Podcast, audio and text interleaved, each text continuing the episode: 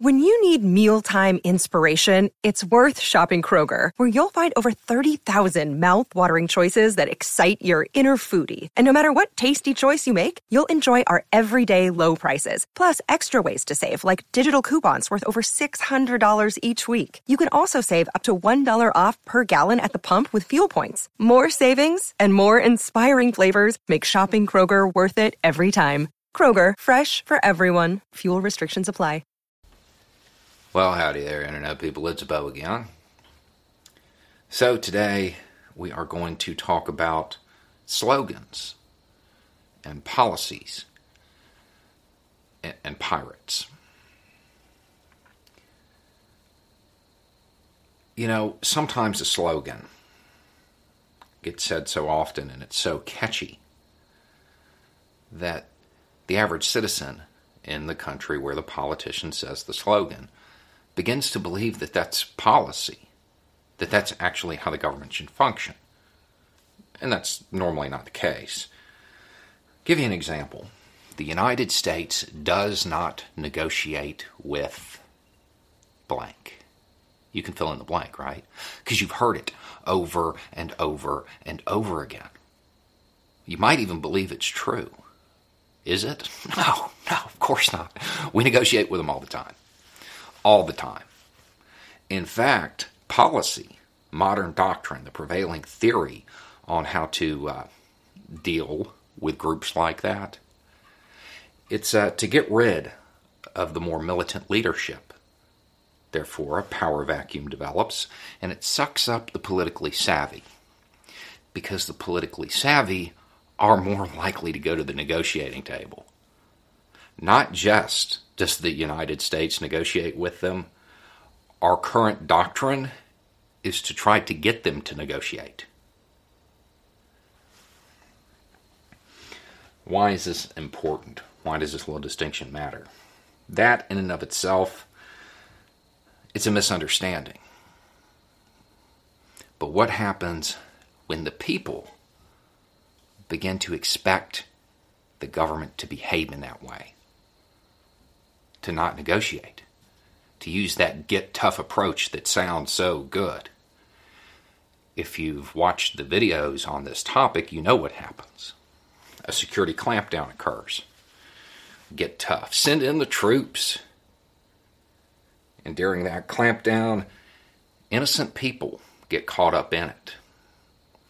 And those innocent people have family members who now join the opposition. And contrary to the idea it working, it winds up strengthening the other side. And then it can get even worse when the state actor, let's take Colombia as an example, when they begin to justify their behavior based on the actions of their opposition. This just happened down there anything that happened, well, they blamed it on the protesters. Even if it was on video as being their people. Well, we had to do that because of the protesters. That is a dangerous road. Historically, that leads to really, really bad things. Once you can justify anything by blaming it on your opposition, well,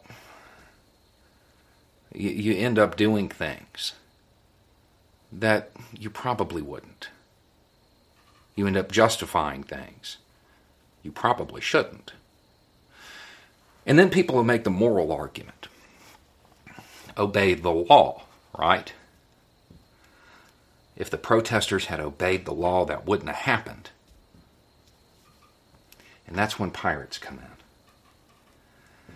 See, St. Augustine told a story. He said that Alexander the Great had caught a pirate, and he was talking to him. And He was like, Why are you doing this to the seas? You're disrupting everything. You're, you're plundering. I'm paraphrasing, obviously.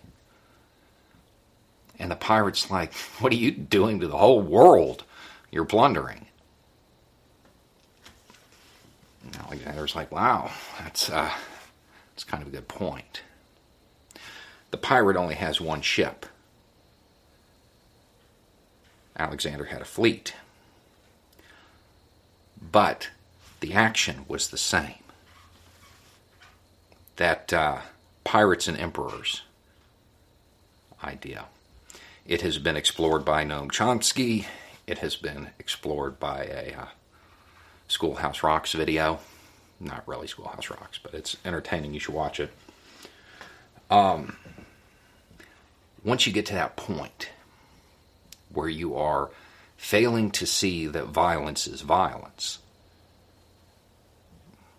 it's over, it's lost. Because by that point in time, you have justified any action that your side does and condemned any action the other side does.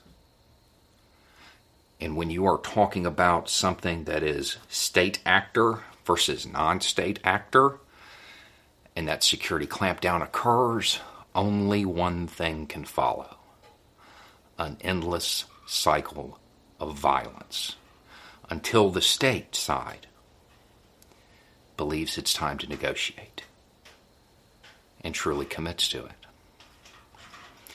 It keeps going if that doesn't happen.